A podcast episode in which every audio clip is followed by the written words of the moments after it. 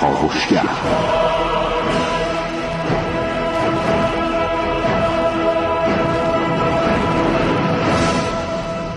به نام خداوند بخشنده مهربان خانم آقایان دوستان شنونده سلام و صبحتون بخیر.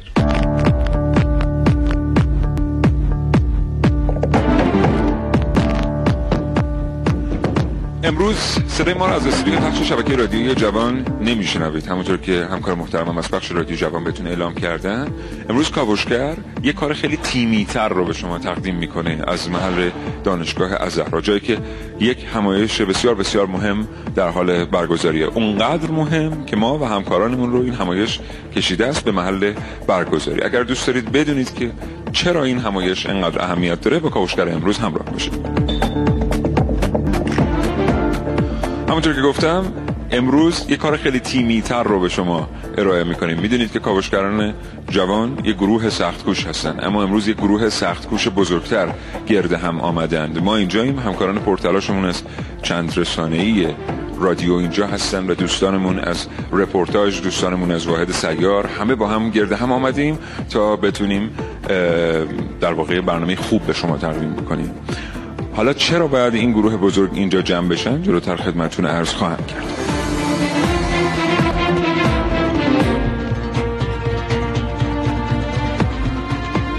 همونطور که می‌دونید ما در مورد اقتصاد مقاومتی زیاد با شما صحبت کردیم. سعی کردیم این مفهوم رو ساده بکنیم تا شما بتونید ابعاد مختلفش رو به خوبی درک بکنید. امروز دیگه کسی نیست که با مفهوم اقتصاد مقاومتی غریبه باشه. اما یکی از مهمترین مشکلات در پیشبرد اهداف اقتصاد مقاومتی اینه که بفهمیم کجا اقتصاد مقاوم نیست و برای اینکه بتونیم به طور علمی ضربه پذیری نااطمینانی رو اندازه بگیریم در اقتصاد باید حتما یه سری کار علمی انجام بدیم و یه سری شاخص علمی رو تعیین بکنیم. تمام موضوع این همایش همینه. از کجا بفهمیم که اقتصاد ما ضربه پذیره؟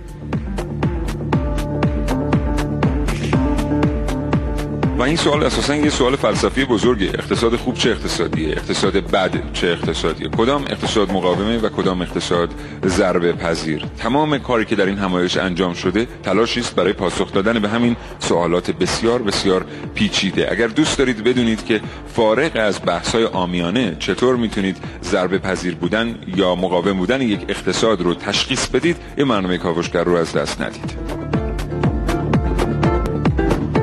اینم باید به شما دوستان شنونده عرض بکنم که یک تجربه نو رو امروز بر بچه های کاوشگر و رادیو جوان قرار رقم بزنن. تجربه ای که مدت طولانی نیست در رادیو اجرا میشه. می‌تونید به وبسایت شبکه رادیویی جوان سر بزنید و تصویر ما رو همزمان با اینکه برنامه رو میشنوید ببینید. حتی بخشی از تصویر این همایش رو به شما تقدیم خواهیم کرد. بخشی از صحبت های سخنرانان که در مورد ضربه پذیری اقتصاد و یک اقتصاد خوب صحبت می‌کنن. این تجربه نو باعث میشه که رادیو بتونه از تمام ظرفیت های خودش استفاده بکنه. ما وبسایتمون رو در اختیار داریم فضای سایبری رو در اختیار داریم. همکاران من اینجا هستن که به ما کمک بکنن. یک پوشش خوب از این اتفاق و اتفاقای بعد انشالله به شرط موفقیت این تجربه داشته باشیم. بنابراین ازتون دعوت می‌کنم سری بزنید به وبسایت شبکه رادیویی جوان و تصویری. ببینید که چه اتفاقی اینجا در حال رخ داده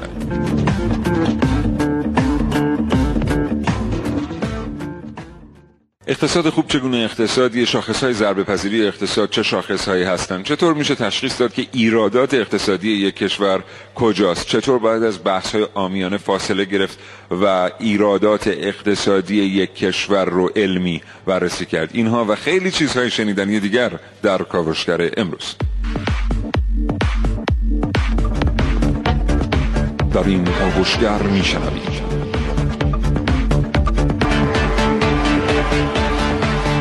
ساده اقتصاد مقاومتی که در یادگیری اون مشکل داریم.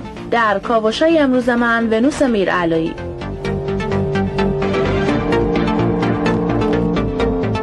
اقتصاد فکرها و ایده ها در کاوشگر امروز با من حسین رضوی. ورود بیرویه چمدانهای حاوی تیر خلاص به کشور در برنامه که من نازنین علی دادیانی.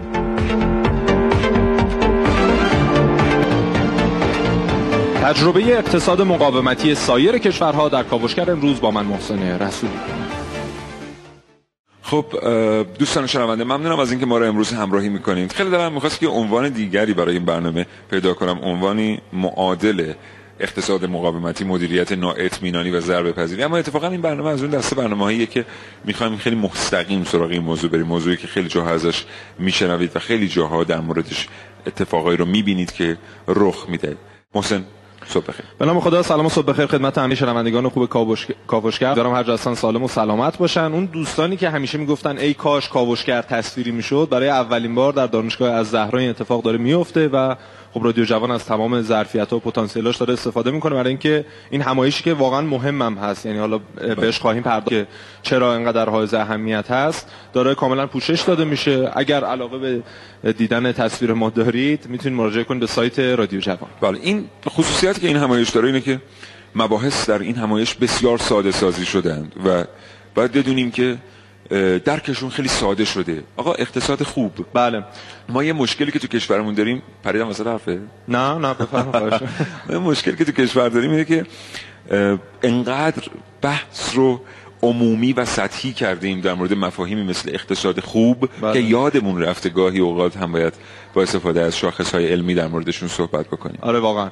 ببین خب بیشترین انتظاری که از یک اقتصاد خوب میره اینه که چه مسئولین اون کشور چه مردم بتونن برای مثلا ده سال آیندهشون برای 15 سال آیندهشون برنامه ریزی کنن. یعنی انقدر اون ثبات داشته باشون برنامه ریزی های اقتصادی و انقدر قابل پیش بینی باشه تورم درش قابل پیش بینی باشه میزان افزایش قیمت ها قابل پیش بینی باشه میزان افزایش دستمزد افراد قابل پیش بینی باشه و در واقع روابط با سایر کشورها قابل پیش بینی باشه که شما بتونید برای ده سال آینده برنامه‌ریزی کنی. اگر می‌خوای پس اندازی انجام بدی اگر می‌خواهی سرمایه گذاری کنی در بخشی حالا چه در سطح خرد که مردم انجام میدن چه در سطح کلان که در واقع مسئولین و حالا نهادهای مربوطه باید این کار انجام بدن اینها بتونن یک در واقع پنجره ده ساله برای خودشون در نظر بگیرن. پس اولین خصوصیت اقتصاد خوب اینه که پیش پذیر باشه. قابل پیش بینی باشه. بله, بله، دقیقاً. بشه در واقع برنامه‌ریزی کرد برای 5 تا 15 سال آینده. آینده بله. ما کلی چن گفتنی براتون داریم در مورد اقتصاد خوب با تعریف های ساده و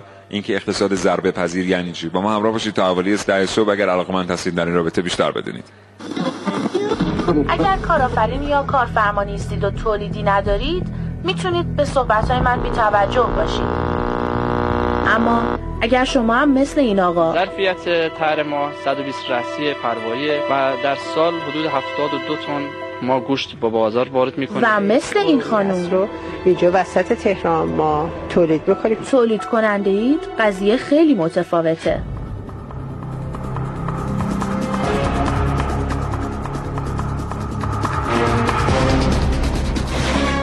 بارها شنیده باشید که برای افزایش صادرات محصولات شرکتتون و استقبال مردم از خرید اونها کافی یک چیز رو رعایت کنید. اونم کیفیت محصوله. و حتما می‌دونید محصول با کیفیت به علاوه حمایت مردم از تولیدات ملی به علاوه صادرات این محصولات مشکل بزرگترین دغدغه ما یعنی صادرات غیر نفتی رو حل می‌کنه. پس چرا رسیدن به این فرمول ساده اینقدر برای تولید کننده های ما دشواره؟ باید قوانینی وضع نکنید که یهو یک شبه این قانون جدید یعنی بیچاره کردم تو نباید تولید زوری باشه. خودروسات ماشینشو پیش فروش می‌کنه. یعنی جلو جلو پولشو گرفته از مردم. میاد به من که اقتصادش هم پولشو دو سه ماه عقب‌تر وقتی شما تولید می‌خواین باید خیلی نوسانات رو در داخل کشور من صنعتگر ده سال مداوم با تورم ریالی مواجهم ولی تولید کننده چینی و هندی ده سال تثبیت شده با قیمت تثبیت شده می‌تونه به من جنس بفروشه. من در رقابت عدم تأمین نقدینگی رو از هر تولید کنندگی که بخواد بپرسید میگه به شما. میگه مشکل چیه؟ میگه من تحصیلات نیاز دارم نقدینگی ندارم و تو بازار نمی‌تونم مانور بدم. به فرض قبول تمام مشکلاتی که وجود داره من شما رو با یک چالش جدید روبرو می‌کنم. تمام سختیهایی که یک تولید کننده پوشاک و یک تولید کننده مواد غذایی دارن با هم دیگه برابره. اما ممکنه به این قضیه بهتر فکر کنید و دنبال پاسخ این سوال باشید که طی سالهای اخیر تولید کننده های مواد غذایی چه استانداردهایی را رعایت کردند و چطور با مشکلاتشون مقابله می‌کنند که هم از حمایت خریدار داخلی برخوردارند و هم صادرات پررونقی دارند می‌دونستید که سهم صادرات یک کارخانه تولید بستنی در صادرات سالانه 100 میلیون دلاره. تا حالا به این فکر کردید که تولید محصول با کیفیت قبل از حمایت دولت به خود تولید کننده بستگی داره و کسی که باید بیشتر از بقیه خودش رو مسئول بدونه فقط شخص تولید کننده است.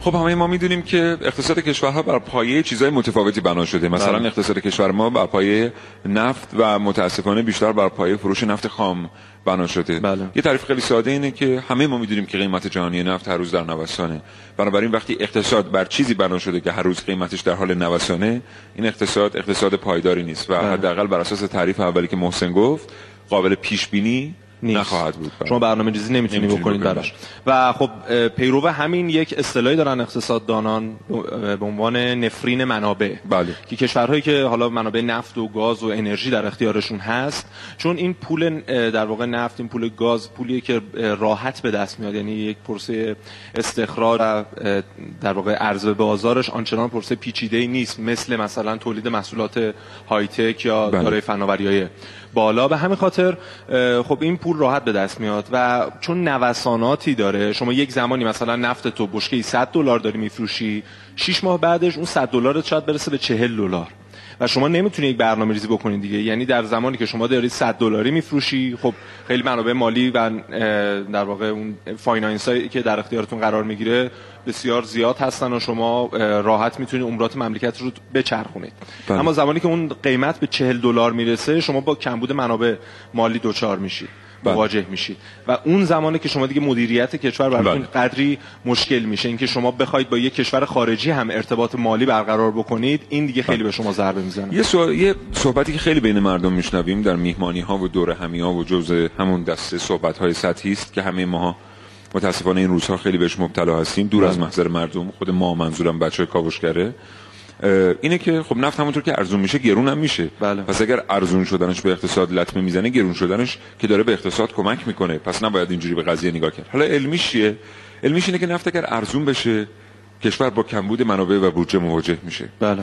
نفت اگر گرون بشه بیماری هلندی به بار میاد. بله. یعنی در هر دو صورت این چیزی که ما کشور رو براش کردیم چه ارزان بشه چه گران بشه مشکل اقتصادی برای زیر ساخت اقتصادی کشور به وجود میاره و این فاجعه است و دولت میره به سمت در واقع تولید واردات محصولات ارزان قیمت برای اینکه بتونه بازار داخلی رو تامین کنه و مردم چون درآمدش سطح درآمدشون افزایش پیدا نمی‌کنه چون تولید کننده نیستن و آنچنان بله. در واقع رقابتی نیست بین بازار داخلی و بازار خارجی دولت مجبور میشه به واردات کالای بله. ارزان قیمت و اون کالایی که در واقع در دسترس مردم هست و مردم دارن مصرف می‌کنن چون کیفیت بالایی نداره. در واقع از یک جنبه دیگه هم به اقتصاد ضربه می‌زنه. برای اینکه شما مجبور میشید هر شش ماه اون کالا رو تعویض بکنید. بله.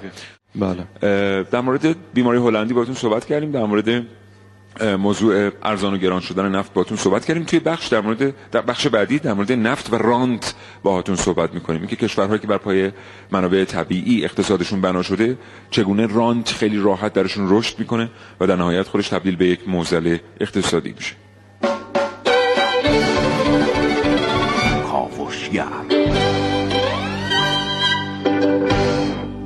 همونطور که می‌دونید رانت یه پدیده ای که در کشورهای پولدار بله. کشورهای ایون خیلی زیاد دیده میشه. بله. ما در کشورهایی که منابع مالی کمی دارن برای استفاده کردن خب بیشتر جلوش گرفته شده. بله. الان در ایران مثلا ما یکی از مشکلاتی که داریم رانت نفتی به حال یکی از بزرگترین کلاهبرداران نفتی هم همین روزها پروندهش در حال بررسی است. و تا بله. کی باید اقتصادی که می‌تونه صنایع دانش بنیان داشته باشه می‌تونه صنایع تبدیلی خوب داشته باشه و صنایع ترانزیتی خوب داشته باشه بندرهای خوب داشته باشه صنایع ریلی خوب داشته باشه باید لطمه ببینه بابت رانتی که ناگزیر وجود داره در سیستم بله. خب ببینید رانت هم خودش دو نوعه. یه نوع رانت رانت مالیه یه نوع رانت رانت اطلاعاتیه. خیلی بدتره که خیلی بدتره. رانت مالی خب اینه که مثلا شما یک اعتباری داده میشه به یک نهادی و اون نهاد در واقع میاد در مصارفی که حالا آنچنان ضروری نیست. برای مصارف حالا نمی‌خوام بگیم شخصی ولی چیزهایی که بیشتر باب میل مدیران خودشون هست استفاده می‌کنه و آنچنان نفعش به عموم مردم جامعه نمی‌رسه. بله. این میشه رانت مالی. حالا بخشی از رانت مالی وچه ای از رانت مالی. اون رانت اطلاعاتی که به قول تو خیلی بدتره نمونهش مثلا کجا اتفاق میفته در بورس. خب ما بورس رو اساس و فلسفهش رو بر این می‌دونیم که مردم بیان اون پولی که در اختیارشون بله. هست رو سرمایه گذاری کنن در کارخانجات در در واقع اه، جاهایی که به صورت کلان دارن فعالیت اقتصادی انجام میدن. در واقع هدف این بوده که سرمایه های خرد جمع بشه تبدیل به یک سرمایه کلان بشه تا هم کشور به مقصود مالی خوبی برسه هم مردم. بله. اما رانت اطلاعاتی باعث میشه که کسانی که در واقع لینک هایی دارن ارتباطاتی دارن در ادارات و نهادهای خاصی و می‌تونن اطلاعات مثلا تغییرات قیمت ارز رو دو سه ساعت حتی زودتر از سایر مردم در واقع ازش اطلاع پیدا بکنن اون افراد میرن و سهام شرکت های خاصی که قرار افزایش پیدا کنن رو خریداری می‌کنن و اون افراد صاحب بله. سرمایه میشن سرمایهشون افزایش پیدا می‌کنن اون مردمی که این اطلاع در اختیارشون نیست در واقع متضرر میشن. اینم در نظر بگیرین دوستان که سرمایه خلق نمیشه. اون سرمایه که عاید اونا میشه چیزی که بقیه از دست میدنش و این خودش خیلی اتفاق بدیه. یه زمین وسیع و حاصلخیز و یک کشاورز. کسی که بنابر شواهد موجود فقط کشاورزی نمی‌کنه. در واقع چرخهای اقتصاد دوران خودش رو میگردونه. جریانی اقتصادی که با عنوان اقتصاد کشاورزی شناخته میشه. انگلستان اواسط قرن هجدهم. همچنان چرخ اقتصاد در حال گردشه. اما این بار با استفاده از نیروی ماشین به جای نیروی انسان. جریانی که بیشتر در بافندگی زغال سنگ و ذوب آهن نمود پیدا کرد. جریانی با عنوان اقتصاد صنعتی. اینم یه چرخه. بله این. همین ساختار عجیب و خلاقانه که می‌تونه به هر سمتی که می‌خواد حرکت کنه. چرخ بروز شده اقتصاد که بعد گذار از اقتصاد کشاورزی و صنعتی می‌تونه منبع مناسب و ایدئال ثروت تو عصر جدید باشه. اقتصاد دانش بنیان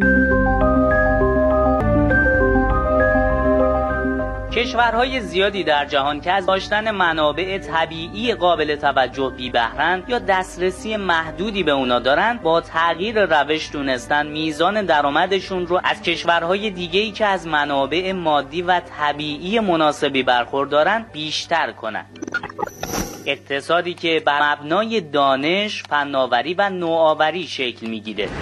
طبیعیه که هرچی ایده ها خلاقانه و فناوری به کار گرفته شده جدیدتر باشه و نمونه های مشابه اون کمتر باشه بازدهی بیشتر و سریعتر خواهد بود.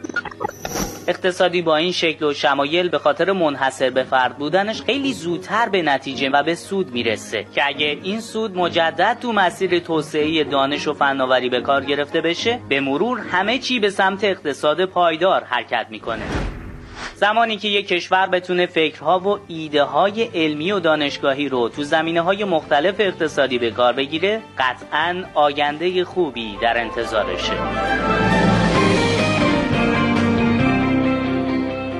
الان خیلی از دوستان شنونده میگن خب ما که اینا رو می‌دونیم. قبلا از کاوشگر شنیدیم در مورد نفت در مورد بیماری هلندی در مورد فراز و فرود ها بله. چرا این همایش اهمیت داره؟ به خاطر اینکه بعد از اینکه تمام اینا تبدیل به بدیهیات شد اینکه اقتصاد نفتی بده درش رانت داره رانت اطلاعاتی داره فرهنگ مردم رو تغییر میده مردم از تولید دور می‌کنه. بعد ما باید بفهمیم اقتصاد نفتی چقدر بده.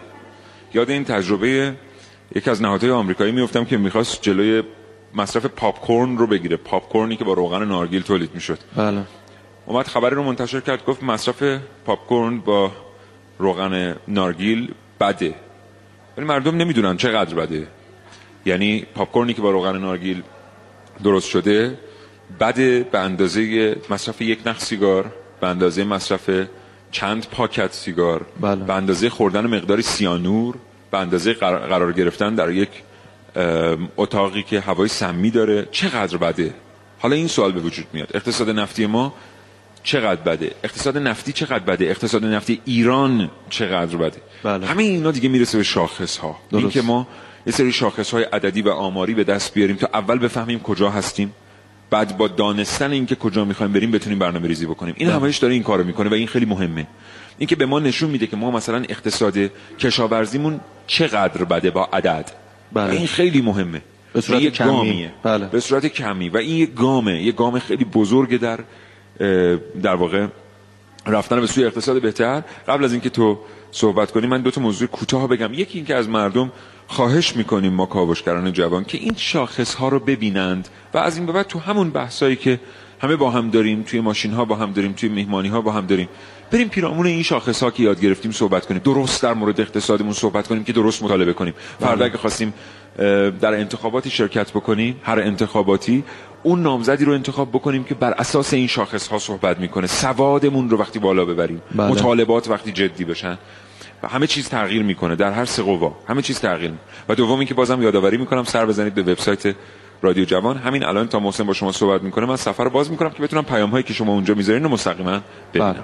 خب ببینین چیزایی که ما در مورد اقتصاد نفتی گفتیم این که چه ضررهایی می‌تونه برامون داشته باشه و نفرین منابع و این نظریه اقتصادی. خب ما اینو تجربه کردیم در اقتصاد کشورمون یعنی ما در دهه 50 این رو تجربه کردیم که نفت یهو قیمتش افزایش پیدا کرد و بعد از دو سه سال این افزایش با یک سقوط شدیدی مواجه شد و حاکمیت موند که واقعا باید چه کار بکنه. یعنی که تورم اونقدر افزایش پیدا کرده بود که مردم واقعا حتی نون شبشون رو هم نمی‌تونستن تأمین بکنن. و این اتفاقات حالا با شدت کمتر مثلا در دهه 60 هم رقم خورد.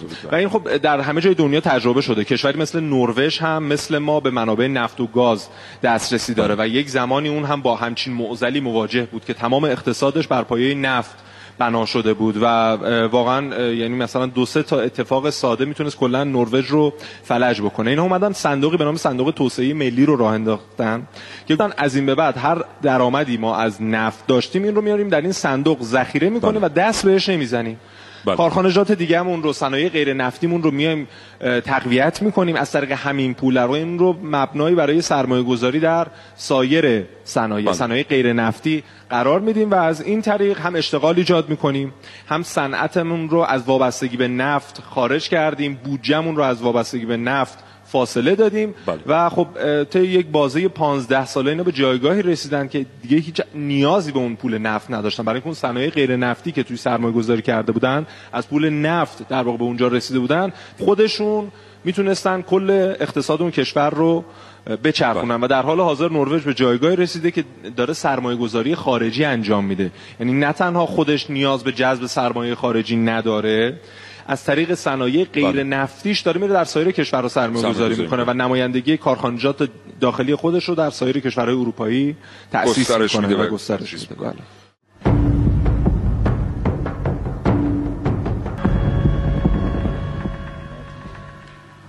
بله. بله.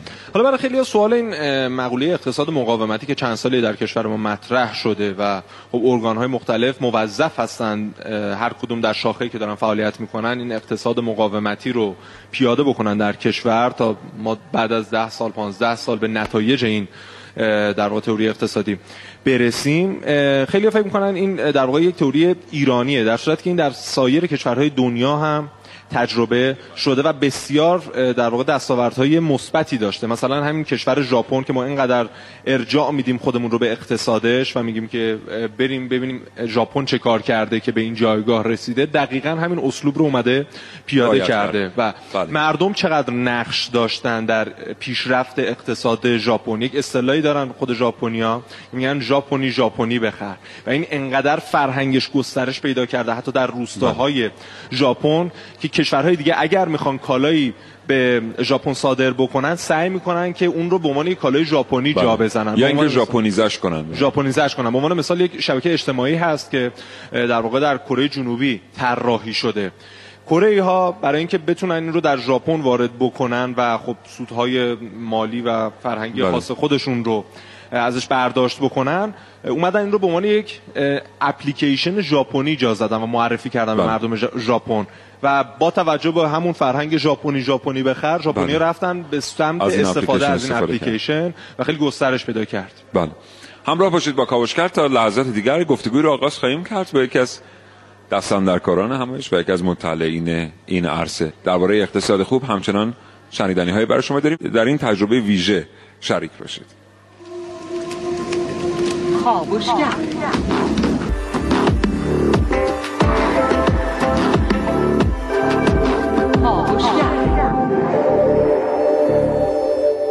آقای دکتر راهفر به ما پیوستن. دبیر علمی همایشی که همین الان در سالن دانشگاه زهرا در حال برگزاری است. آقای دکتر راهفر سلام. صبحتون بخیر. بنده هم خدمت جناب و همکاران محترمتون و شنوندگان عزیز عرض سلام و احترام دارم. زنده باش. یک کمی بلندتر صحبت بله بفرمایید. بله. بله عالی شد. الان. آقای دکتر راهفر ما سعی کردیم اونقدری که تونسته بودیم اطلاعات گرد آوری کنیم در مورد همایش تو این چند دقیقه اول برنامه به مخاطبانمون مدل بکنیم. ما گفتیم که دیگه تبدیل به یه امر بدیهی شده صحبت کردن در مورد اینکه اقتصاد نفتی خوب نیست اقتصاد ما ضربه پذیر بوده است. اما این همایش کار بزرگی که داره می‌کنه اینه که داره شاخص تعیین می‌کنه که به ما بگه چقدر ضربه پذیر کجا بیشتر ضربه پذیر و چگونه میشه جلوی اینها رو گرفت. اگر که ایرادی وجود داشته است اصلاح بفرمایید اگر نه از شما میشنویم که چه خواهد گذشت در خلال این همایش امروز بله البته یکی از مسائل اصلی که یا محورهای همین همایش هست تبیین در واقع مفهومی اه، مفاهیم مختلف اقتصاد مقاومتی. از این جهت در واقع خود روشن شدن مفاهیم مربوط به اقتصاد مقاومتی یکی از محورهایی است این همایش به دنبال اون هست. ضمن اینکه شناسایی کانونهای آسیب پذیری اقتصاد کشور انشالله مورد بحث قرار می‌گیره و اینکه چه کاری می شود کرد در قبال مواجهه با این بحران ها اینا محورهای اصلی این همایش است. البته بحث اقتصاد مقاومتی و ابعاد مختلف اون خیلی گسترده و وسیعه و علل رسول با یک همایش نمی شود به همه ابعاد اون پرداخت. اما تلاش ما در این همایش این است به وجوهی اه، و وجوه مهمی که عمدتا کانونهای آسیب پذیری اقتصاد کشور هستند پرداخته بشه و تا جایی که ممکن هست راه های عملی برای سیاستگزاران بت- بتوانیم فراهم کنیم. آقای دکتر به زبان خیلی ساده. ما الان با یه مشکلی تو کشور مواجه هستیم که خب رسانه یا خیلی خوب میبیننش. اونم اینه که ما وقتی در مورد اقتصاد مقاومتی صحبت می‌کنیم مثلا روزنامه ها فکر می‌کنن اون دسته از روزنامه هایی که اقتصادی هستند باید مقوله کار بکنن. حالا که شما نگاه می‌کنید این یک تابعه که داش هنری فرهنگی مذهبی اجتماعی بروندادش اقتصادیه. و واقعا توضیح این کار دشواریه از شما میشنویم. چی باعث میشه ما اشتباه بکنیم؟ فکر کنیم یک رسانه اقتصادی باید در مورد اقتصاد مقاومتی کار کنه. خب خود عنوان اقتصاد مقاومتی در همون بادی امر این تصور به وجود میاره که مسئله فقط اقتصادیه. در حالی که خب پیامدهای حوزه اقتصاد در حوزه های دیگر اجتماعی سیاسی و فرهنگی یه امر امروزه پذیرفته شده است که اقتصاد می‌تواند بسیار آسیب بزنه به فرهنگ جامعه می‌تونه ظرفیت های سازنده ای رو در این حوزه ایجاد کنه.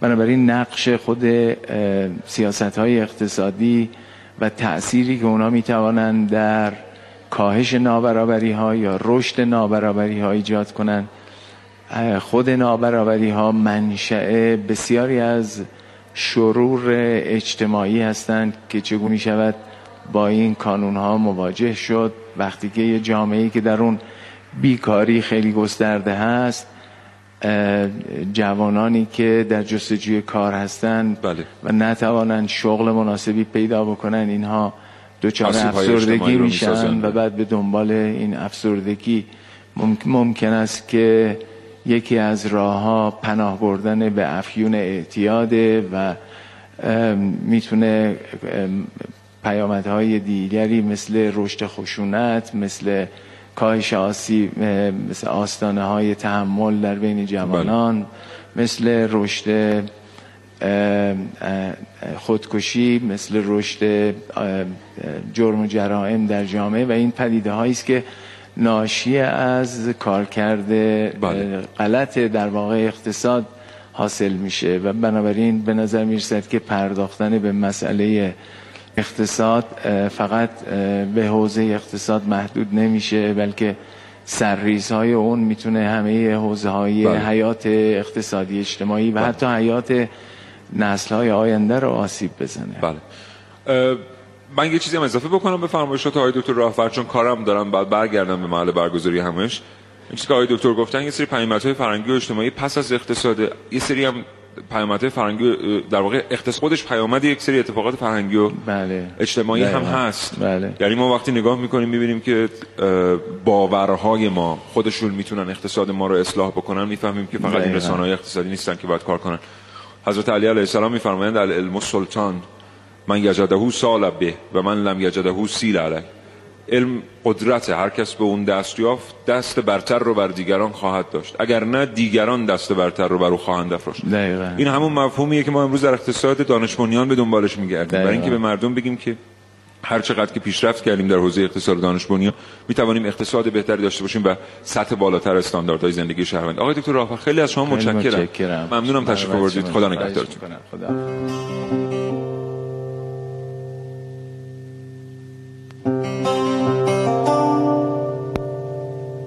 به گوشی تلفن همراهتون نگاه کنید. چند تا نرم افزار دارید که از اونها برای برقراری ارتباط با جهان بیرون استفاده می کنید؟ یکی، دو تا، چهار تا، ده تا، یکیشو باز کنید. مثلا اونی که هر روز عکس توش به اشتراک می‌ذارید. بله بله درسته.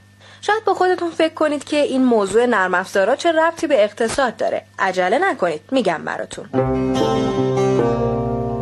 خب حالا عکس یک لباس با مارک خارجی رو آپلود کنید و زیرش بنویسید سفارش از طریق تلگرام شما همین حالا موفق شدید یک ضربه کوچیک و جزئی به اقتصاد کشورتون بزنید.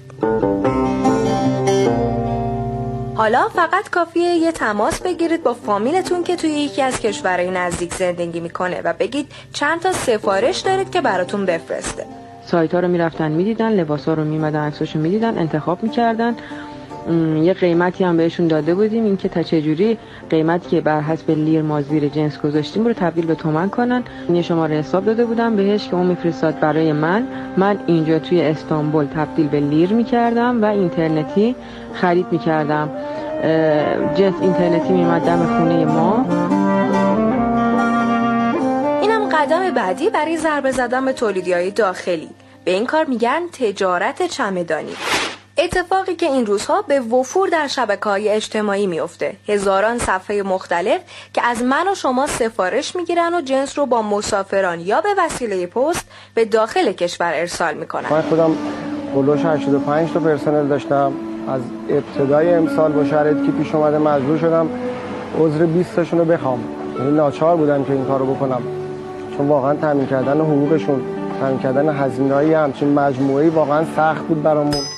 تجارت چمدانی فقط مخصوص لباس نیست. بسیاری از صفحات مجازی اجناسی از قبیل لوازم منزل رو میفروشن که نمونه اونها رو در کشور خودمون هم تولید می‌کنیم.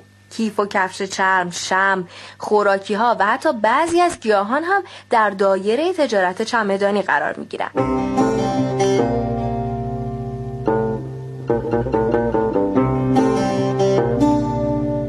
می‌بینید که فعالیت های به اصطلاح کوچیک ما در صفحات مجازی چطور ارتباط پیدا می‌کنه با چرخه پیچیده اقتصاد کشور و اینکه این ماجرا عملا به رفتار ما مردم برمیگرده. با اینکه می‌بینیم چطور آسیب می‌زنیم به تولیدی های داخلی اما به کارمون ادامه میدیم. پس گاهی برای ایجاد یک اقتصاد خوب ما مردم مسئولیم.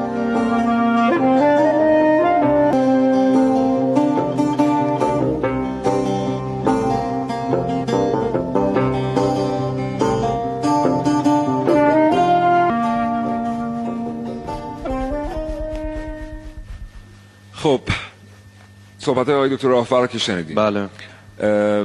من یه بار دیگه می‌خوام تاکید کنم روی موضوع که ما خیلی وقتا فکر می‌کنیم یه مقوله اقتصادی مقوله اقتصاد مقاومتی. نه اقتصاد مقاومتی فقط بروندادش اقتصادیه. بله. مجموعی از اتفاقاتی که تاثیرش روی اقتصاده یعنی من اگر که باور پیدا کنم که کارمند شدن در یک سازمان دولتی و پشت میز نشستن و بابت صرفا ساعاتی که کارت می‌زنن پول گرفتن این الزامن بهترین راه پول درآوردن نیست و از این بهترینه که من برم شغل ایجاد کنم برای ده نفر. بله. و با این باور برم دانشگاه. بله. و با این باور تلاش کنم از هر ده نفری که با این باور میره بالاخره دو تا کارآفرین میشن دیگه. درست. ولی واقعا الان چند نفر با این باور میریم دانشگاه؟ که بریم و اعتقاد داشته باشیم که هدف من در زندگی اینه که برای 20 نفر شغل ایجاد بکنم. و چقدر دانشگاه همون دارن کارآفرین تربیت می‌کنن؟ این مقوله اعتقادیه بنابراین دیگه ولی بله، بروندادش اقتصادیه, اقتصادیه، بله. این که من وقتی دارم بچه‌مو تربیت می‌کنم خلاق تربیتش کنم. بهش بله. بگم که ایده هات ایده چقدر مهمه. ایده داشته باش. دنبال ایده هات برو. ببینین این یه مقوله نمی‌دونم روانشناسی بهش بگیم جامعه شناسی بهش بگیم ولی بروندادش اقتصادی. بله. بنابراین اقتصاد مقاومتی بیش از اون که دروندادهاش اقتصادی باشن بروندادش اقتصادی. دقیقا. ببین اتفاقی بوده که در اوایل در واقع سده 19 همه سده 20 میلادی توی فرانسه میفته و خب مردم در واقع انقدر در بحث تولیدات داخلی سعی می‌کنن به دولت کمک بکنن انقدر این رو در واقع از همون دوران ابتدایی و کودکستان و اینها به بچه هاشون آموزش میدن که در حال حاضر شما فرانسه که سفر می‌کنید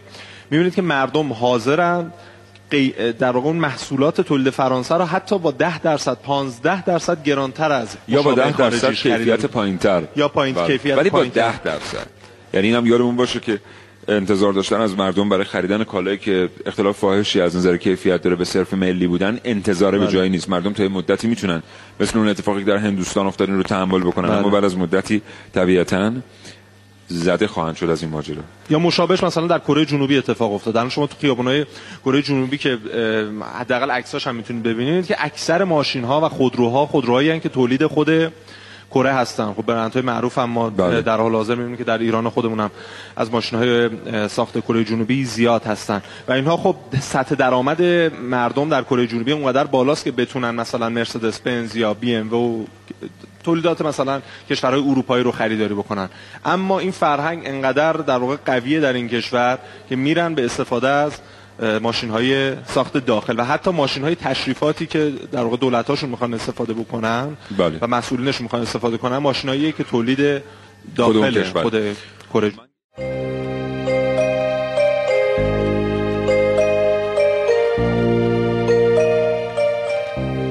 داشتم به این فکر می کردم که چرا شرکت های دانش بنیان که اینقدر برای اقتصاد کشور مفیدن نباید یه منبع مالی معتبر داشته باشند ولی عوضش تیمای ورزشیمون باید این همه منبع مالی داشته باشن می‌دونین اصلا منابع مالی تیمای ورزشی چیان؟ شامل کمک های فدراسیون جهانی فوتبال، کنفدراسیون فوتبال آسیا، بودجه وزارت ورزش و جمسترینگ به همراه حق پخش تلویزیونی، فروش بلیت و شرکت های تأسیس شده اقتصادی است. بعد یه سوال تیمای ورزشی تو کشور ما غیر اینکه سر مردم رو گرم بکنن کار مفید دیگه ای انجام نمیدن پس با این پول چیکار می‌کنن؟ مدیر عامل یکی از باشگاه های مشهور 11 شرکت اقتصادی تأسیس کرد. چی شد؟ یه بار دیگه میشه بگی؟ 11 شرکت اقتصادی تأسیس کرد. 11 تا شرکت اقتصادی با پول اندک به وجود نمیاد. حتی با اون پولایی که برای یه سری از افراد پول خورد حساب میشن به وجود نمیاد. پس مبلغ فراتر از این حرفاست اون وقت شرکت های دانش بنیان و نوپای ایرانی محتاج 10 میلیون تومن پولن که بتونن کارشونو به سرانجام برسونن و به اقتصاد کشورم کمک بکنن.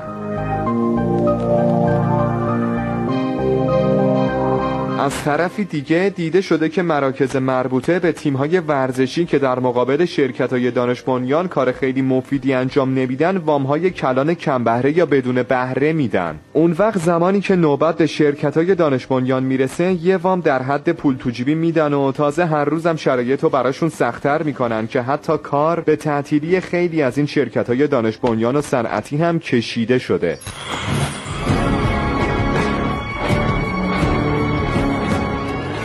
سال 1387 بود که سیاست بانک ها عوض شد و اومدن گفتن که وام هایی که پرداخت کردید به واحدهای تولید کننده اینها رو ازشون پس بگیرید. این تشکیلات واحدهای تولیدی مثل ما بقیه کارخانه ها با اعتبار بانک ها وجود اومده. به این ترتیب شد که بانک ها دیگه با ما همکاری نکردن.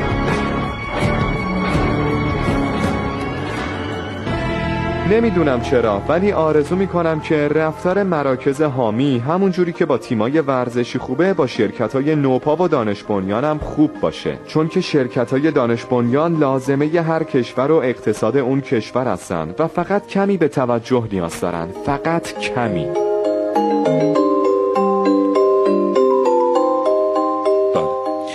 اه، متشکرم از اینکه برنامه کاوشگر رو پیگیری می‌کنین بله. و چرا این موضوعی که برای این همایش انتخاب شده اینقدر مهمه؟ ببینید این عبارت نااطمینانی و ضربه پذیری که انتخاب شده برای این همایش خب خیلی در حال حاضر برای اقتصاد کشور ما مهمه. ما مثلا خب یکی از برنامه هایی که برای توسعه مناطق جنوبی کشورمون داریم توسعه کجاست؟ سواحل مکران خب ما نیاز به سرمایه گذار خارجی داریم که بیاد هزینه بکنه و با توجه به نیروی انسانی که در داخل کشور هست بتونه اون منطقه رو که چیزی حدود 2000 کیلومتر طول خط ساحلی اون منطقه هست گسترش بدیم. بنادری بتونیم تأسیس کنیم که همه کشتی های تجاری کارتل هایی که وارد منطقه خلیج فارس میشن و خب می‌دونیم چندین کشور عربی در حاشیه خلیج فارس هستن و اینها اکثرا وارد کننده محصولات هستن. این کشتی ها بیان در این بنادر پهلو بگیرن.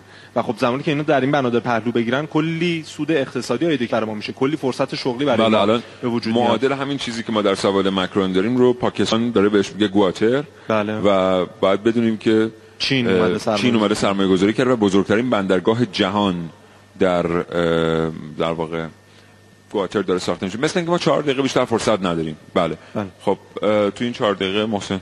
بله همین رو می‌خوام بگم که خب این اتفاقی که در گواتر داره میفته سالانه 5 میلیون دلار چین میلیارد دلار چین اومده سرمایه گذاری کرده تو این منطقه تا در واقع این بندر تبدیل بشه یک بندر دو تابعیتی دوگانه که هم سودش به جیب پاکستان بره هم به جیب چین. در صورتی که اصلا جزء خاک چین به حساب نمیاد. ما هم باید از همین الگو تبعیت کنیم برای جذب سرمایه گذار خارجی. و سرمایه گذار خارجی در درجه اول نیاز به اطمینان از سرمایه گذاریش نیاز داره نیاز به امنیت سرمایه گذاری داره. و خب این همایش در واقع میاد این راهکارها رو به ما نشون میده که ما چه کار باید بکنیم که سرمایه گذار خارجی زمانی که میریم بهش مراجعه می‌کنیم طرح و پلنمون رو بریم براش میگیم بله. ما مثلا 3 میلیارد دلار برای انجام این پروژه نیاز داریم ترغیب بشه تا بیاد این پول رو در اختیار ما قرار بده. یعنی ما چه فاکتورهایی رو باید رعایت کنیم؟ خب ما در حال حاضر می‌دونیم که از لحاظ امنیت نظامی و سیاسی امنترین کشور منطقه غرب آسیا و خاورمیانه هستیم. خب اینو در بحث اقتصادی چطور می‌تونیم